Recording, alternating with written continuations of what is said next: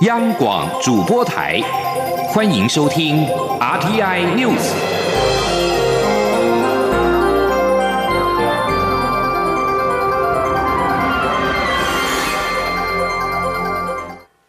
各位好，我是主播王玉伟，欢迎收听这节央广主播台提供给您的 RTI News。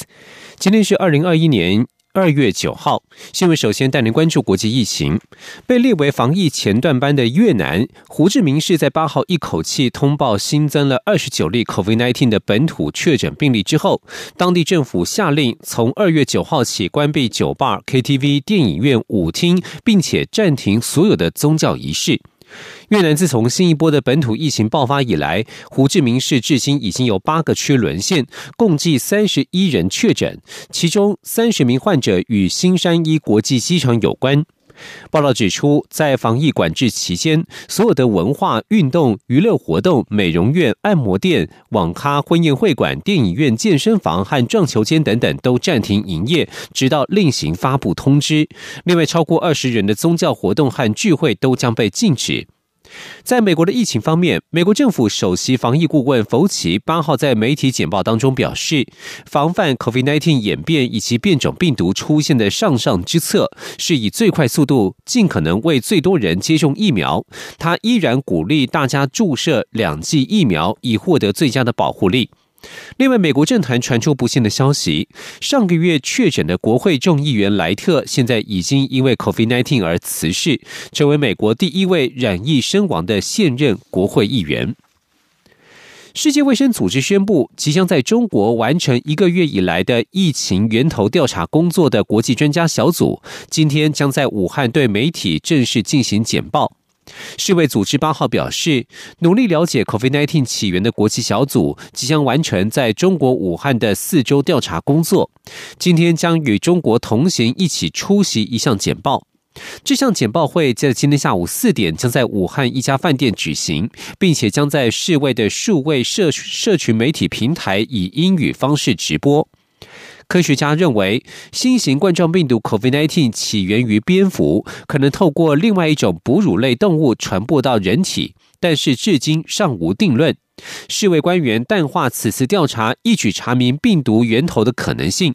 世卫官员表示，武汉之行恐怕会引发更多需要解答的问题。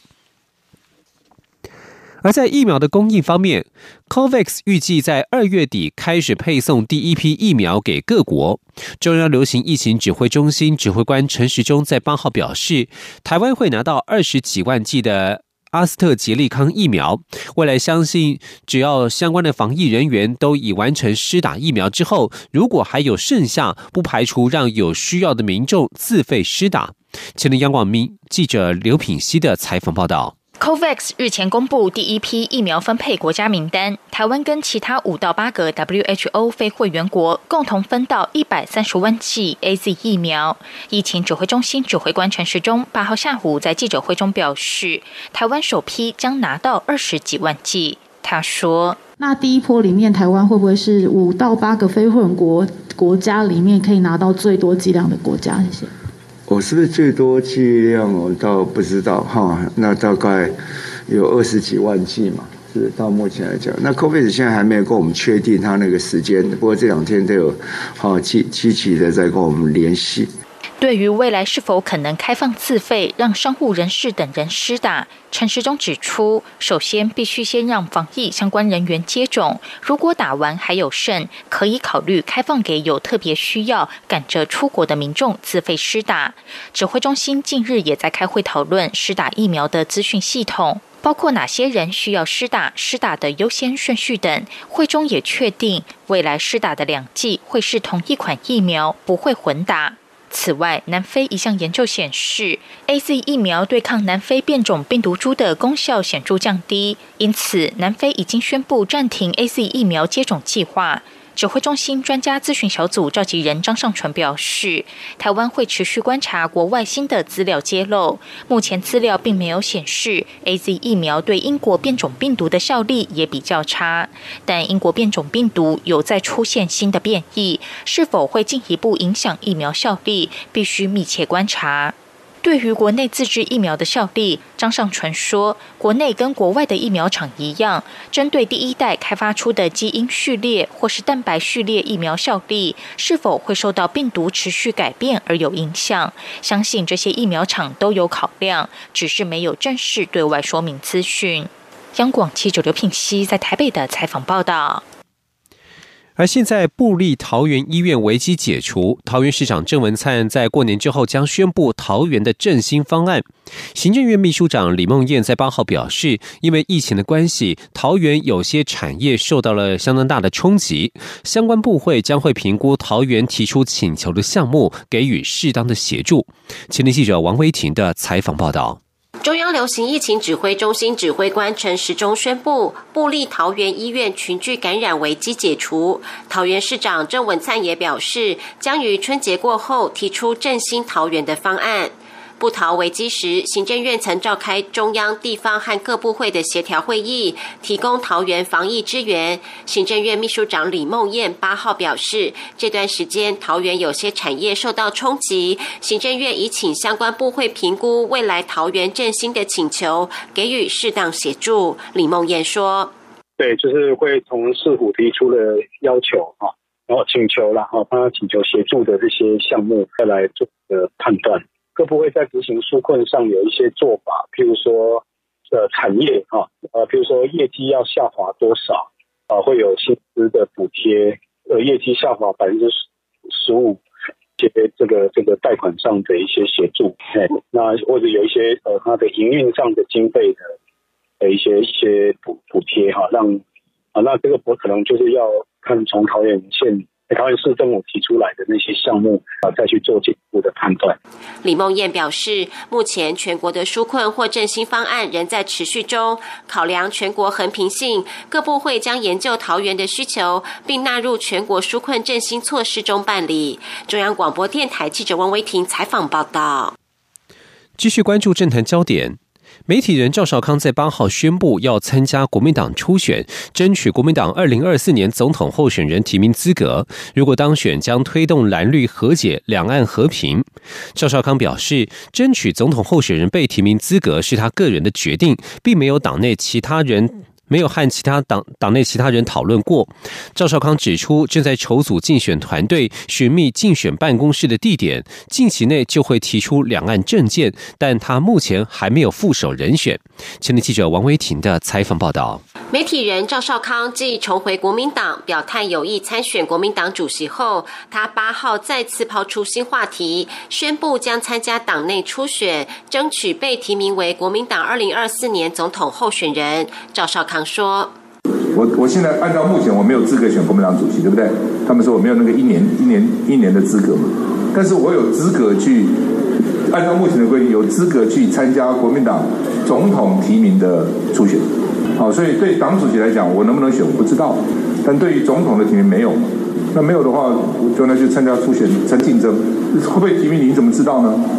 赵少康表示，争取被提名为国民党总统候选人是他个人的决定，并没有与前高雄市长韩国瑜、前总统马英九、红海集团董事长郭台铭或是其他党内人士讨论过。赵少康表示，想要参选总统是因为不满民进党执政，想要让台湾再次伟大。他说，目前还没有锁定副手人选，但正在筹组竞选团队，寻觅竞选办公室。第一个就会先提出两岸论述。赵少康说。另外，可能一些小编啊，什么网络啊，他们都说你没有脸书啊，什么不知道一四五那厉害的，那小编什么也要了，等这样。那两岸的部分会提出什么大方向啊？呃，敬请期待，敬请期待。这一三言两语很难讲清楚，会的，会的，会提出。第一，我们可能第一个就提出两岸政策。媒体询问，外界点名前国民党主席朱立伦、新北市长侯友谊可能会代表蓝营参选二零二四总统大选。赵少康此时宣布争取提名的目的是要卡朱或是卡侯。赵少康回答：朱立伦或是侯友谊目前都尚未表态是否参选，而且谁能卡谁。赵少康也说，并不看好国民党主席江启臣，认为江启臣参选二零二四年总统的胜算不高。或许经过三年。努力会有改变也说不定。赵少康并说，觉得自己还不错。赵少康表示，愿赌服输，如果初选落败，也不会脱党，他也不会拜访各中常委，请他们帮忙提案修改竞选党主席的资格规定。中央广播电台记者王威婷采访报道。赵少康宣布将争取国民党二零二四总统提名初选。国民党文传会副主委郑兆新表示，乐见更多党党内同志展现积极态度，在公平竞争之下，展现国民党争取重返执政的企图心。另外一方面，现在罢免的烽火在政坛延烧。继高雄市议员黄杰罢免案在六号投票不通过之后，山 Q 总部在八号也前往中选会递交激进党立委陈柏维罢免案的第一阶段联署提议书。发起人杨文元强调，提起罢免绝对与党派无关，而是表达民怨。前天记者林永清的采访报道。山 Q 行动。三 Q 行动，全面启动，全面启动。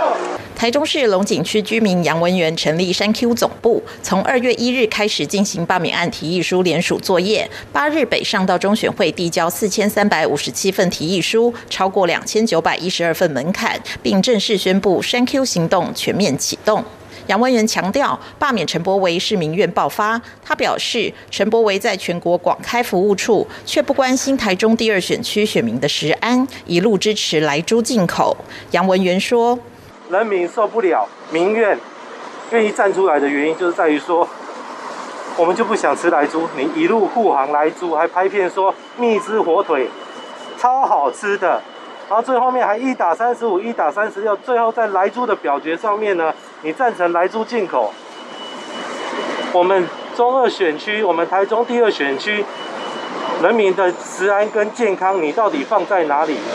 对于罢免案可能通过第一阶段提议书门槛，立委陈柏威上午受访时则表示，自己完全平常心，没感觉有何不同。深 Q 总部指出，罢免案后续时程还有待中选会认定，最快会在三月二十四日展开第二阶段联署，门槛是两万九千一百一十三份。根据选罢法，罢免要通过，同一票需大于不同意票数，同一票更要超过原选区选举人总数的四分之一。如果想成功深 Q，同意罢免陈柏维的，至少要七万两千七百八十一票。央广记者林永清采访报道。对此，陈柏文回应表示，不知道山 Q 总部是玩真的还是玩假的。他认为这样的罢免是没有胜算、没有正当性的事情，也是一场有针对性、预谋性的罢免案。冲突的目标不仅是他本土阵营，而是整个民主制度。他认为罢免理由没有办法被普遍大众所接受，他仍然会努力为民服务。继续要关注的是国际消息。数以万计的缅甸民众八号在缅甸国内各地集结抗议政变行动，军方严正警告不要再有进一步的抗议之后，宣布缅甸第二大城瓦城进入戒严。美国驻缅甸大使馆在八号表示，缅甸最大的两座城市商业重镇仰光以及第二大都市瓦城已经实施了宵禁。缅甸军事政变所引发的民众抗议活动已经进行了三天。缅甸武装部队总司令敏昂莱在八号呼吁民众应该优先考虑事实而非感受。他们将举行选举，并且将权力交给胜选的政党。英国驻联合国日内瓦总部大使布瑞斯威特表示，英国方面已经与欧盟一同要求联合国人权理事会召开特别会议，以回应缅甸方面的危机。这里是中央广播电台。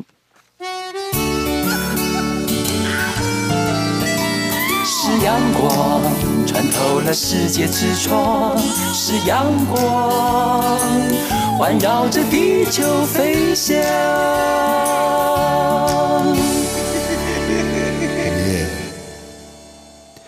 各位好，我是主播王玉伟，欢迎继续收听新闻。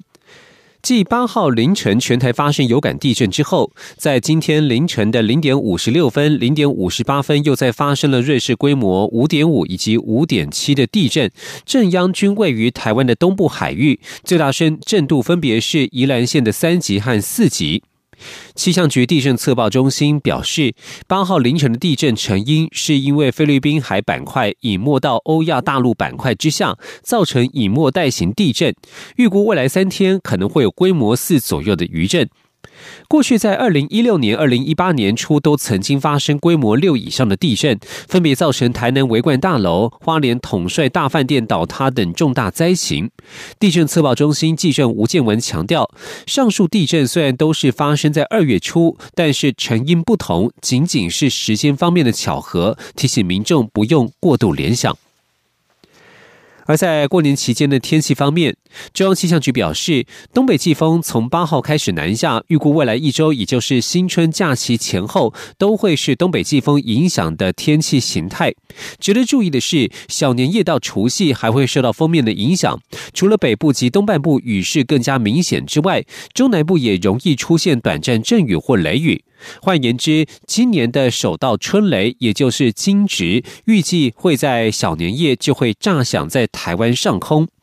请听央广记者吴丽君的采访报道。东北季风从八号开始南下，预估直到大年初三都是这样的天气形态。不仅北部及东半部云量增多，高温也下滑，摄氏五六度，感觉有些凉意。不过降雨主要集中在桃园以北或东半部，其中又以基隆北海岸东北角、宜兰或大台北山区可能出现局部大雨。新竹以南则维持多云到。晴的好天气，高温依旧上看二十五到二十七度。值得注意的是，假期第一天将有一道锋面从台湾海峡南端慢慢移入台湾中南部陆地，也因此小年夜傍晚开始，除了北部及东半部可能出现局部大雨外，中南部也会出现短暂阵雨或雷雨。换言之，今年第一声春雷，也就。是金值，很可能在小年夜晚间就会炸响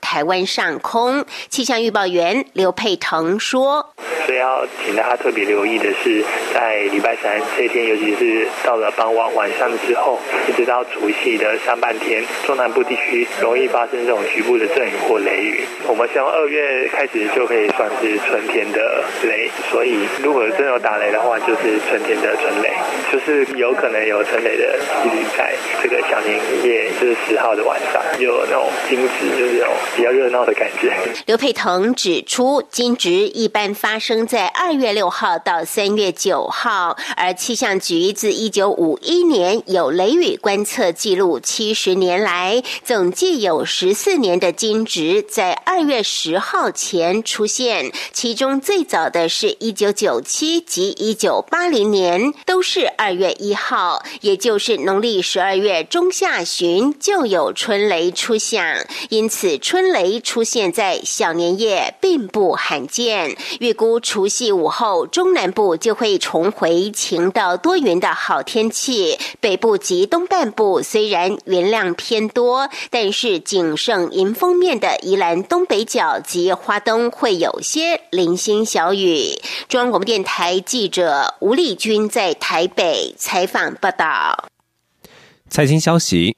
农历春节前夕，蔡英文总统在八号特地前往证交所，感谢工作同仁一年以来的辛劳。总统并且指出，台股去年价量齐扬，大盘指数不断创下历史新高，证交税也突破历史新高，为国家收入贡献良多。总统还表示，牛年开始之前，可以肯定的多说，牛市已经先到来。前天，央广记者谢嘉欣的采访报道。台股五号鼠年亮丽封关，整个鼠年上涨三千六百八十三点，涨幅高达三成。蔡总统八号也特地到证交所视察，感谢工作同仁确保股市运作顺利的辛劳。而这也是我国首度有总统亲自到证交所视察。总统指出，去年在全民团结防疫下，台湾经济逆势成长，资本市场也展现出强劲韧性。去年台股价量齐扬，不但大盘指数屡创历史新高，上市贵公司超过一千七百家，总市值达到新台币四十九兆元，充分发挥资本市场的功能。蔡总统也说，今年台股表现持续热络，牛年还没开始，牛市就已经先报道。总统说：“我们今年以来，台股持续热络，每日平均成交量超过三千亿，创下投资人、企业界以及政府税收的三年。尤其是去年整个年度，证交税达到了一千五百多亿，也创下历史新高，真的是为国家整体的收入贡献良多。在牛年开始之前，我们肯定的说，可以肯定的说，牛市已经先到来了。蔡总统表示，今年为证交所成立六十周年，六十年来证交所见证台湾经济成就，是企业重要的支持力量。而接下来更要超前部署，在后疫情时代，确保台湾持续掌握全球供应链的关键地位，并朝高阶制造、高科技研发、半导体先进制程、绿能发展等四大中心迈进。在此目标下，金管会也推出三年期的资本市场蓝图，持续营造公平、效率、创新、开放。且国际化的资本市场，尤其绿色金融二点零，鼓励投资人更重视企业在 ESG，也就是环境、社会、公司治理方面的绩效。透过每一次的投资及金融决定，共同打造出更公平、更有趣的台湾。中央广播电台记者谢嘉欣采访报道。财政部在八号公布一月份的出口金额为三百四十二点七亿美元，是历年单月新高，而且是连续六个月超过三百亿美元，显示三百亿美元的出口规模正逐渐形成新常态。而因为春节月份因素，此次年增率高达百分之三十六点八，连续七个月正成长。财政部指出，一月份出口十分强劲，而且对照近期国内主要厂商都释出产能满载春节加班的讯息，乐观研判今年第一季出口年增率应可比主计总处先前预测的百分之五点二还要高，甚至有望倍增至一成以上。前天央广记者谢嘉欣的采访报道。受惠于五 G 通讯、高效运算、车用电子等新兴科技应用及远距商机持续引爆，加上国际原物料行情回升、农历春节前拉货效应显现等因素带动下，一月出口金额冲到三百四十二点七亿美元，为历年单月新高。这已是连续六个月在三百亿美元之上。财政部认为，这样的出口规模正逐渐成为新常态。而在年增率方面，由于今年春节假期落在二月，一月工作天数较去年同期多三天，使得一月出口年增率冲上百分之三十六点八，连续七个月正成长，更是十年又六个月以来的最大增幅。各主要货品一月多开红盘，年增幅在二到五成左右，唯独矿产品出口年减高达百分之三十六点五，主要以柴油、航空用燃油、汽油减少最多。若以市场区别，一月对中国大陆及香港、东协、日本出口都写下历年单月新高，使得台湾对亚洲出口比重上升到百分之七十二点六，为历年同月次高，且比重在这一年来上升了百分之五点一。财政部统计处处长蔡美娜说：“不管是对于中国大陆与香港、对东协或是对日本，都是以中间原材物料居多。”也就是说，整个亚洲其实都有一个供应链的关系。那我们对日本的中间产品的出口大概占百分之七十五，这里面尤其在一月份来讲，是以电子零组件跟资通产品的增加最多。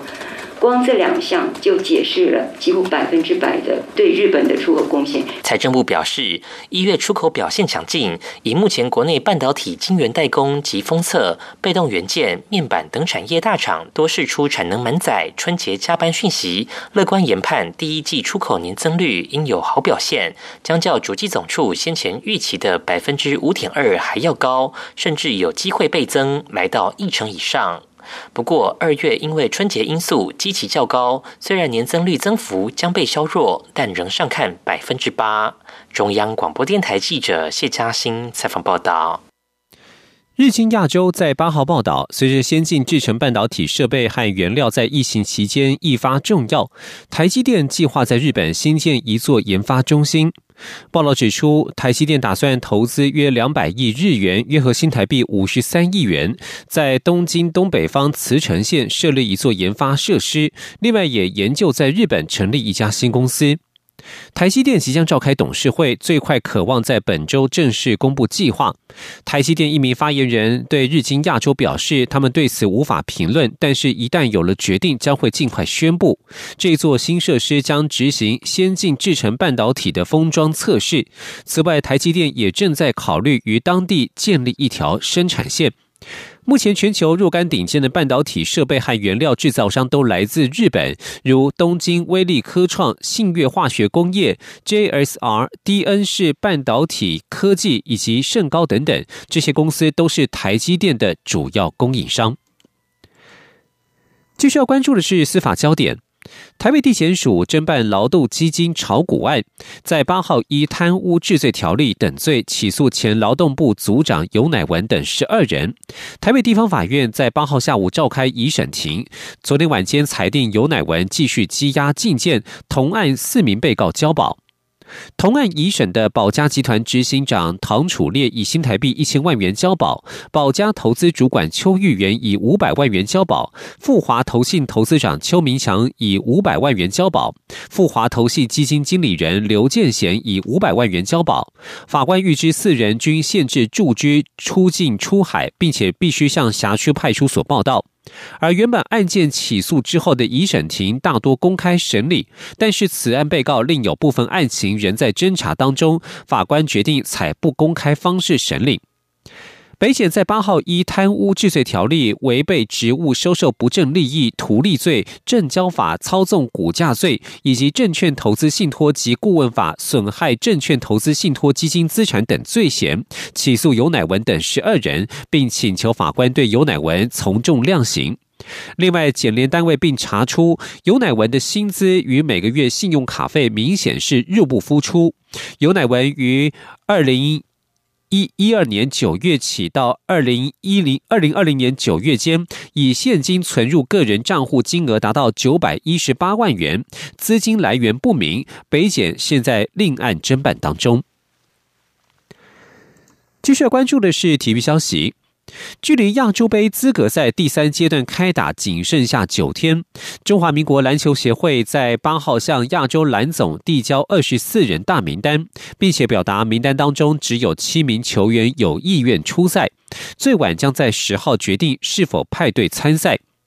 亚洲杯资格赛二月十七号起在日本东京展开第三阶段赛程，因为疫情改至卡达进行。中华队预计十三号启程，十八号首战中国。中华队因为缺席去年十一月亚洲杯资格赛第二阶段，被处以十六万瑞士法郎（约新台币五百零四万元）的罚款，并且扣除两积分的惩处。如果参加第三阶段赛事，惩处将获得减半。篮协在今年一月二十九号公布中华男篮十四人集训名单之后，陆续有球员因伤或是因家人因素退赛，包括桃园璞园建筑的吴家俊、卢俊祥分别因为属膝部拉伤、踝关节扭伤而退训，而高雄九泰科技中锋吴宏兴也因为手指骨折退出。目前中华男篮正真正中只剩下七人，分别是林仁宏、吴小景、李汉生、黄宏汉、陈兆豪、陈玉瑞以及苏世轩。篮协经过与教练团协议，已经按照规定向亚洲篮总完成递交二十四人大名单，同时向亚洲篮总报告，目前名单当中仅有七位球员有意愿出赛，有意愿参赛的球员，大一大会规定在上周完成第一次的核酸检测，并且持续进行赛前集训，备战亚洲杯资格赛。新闻所有关心国际消息。德国、瑞典和波兰在今天表示，三国正各自驱逐一名俄罗斯外交官，以报复俄国上周以参加支持俄国反对党领袖纳瓦尼的抗议活动为由驱逐这三国的外交官。上述三个欧盟会员国协同一致发表声明，宣布采取这项措施。目前，这三国对俄罗斯的紧张关系不断的加剧当中。其中，德国政府发表的声明表示。联邦外交部宣布，柏林俄罗斯大使馆一名馆员是不受欢迎人物，并且表示，俄国方面驱逐瑞典、波兰和德国外交官的决定绝对没有正当的理由。俄罗斯国际传真社报道，俄国外交部在八号也表示，德、波、瑞这三国驱逐俄国外交官并无正当理由，也不友善。以上新闻由王玉伟编辑播报，这里是中央广播电台台湾之音。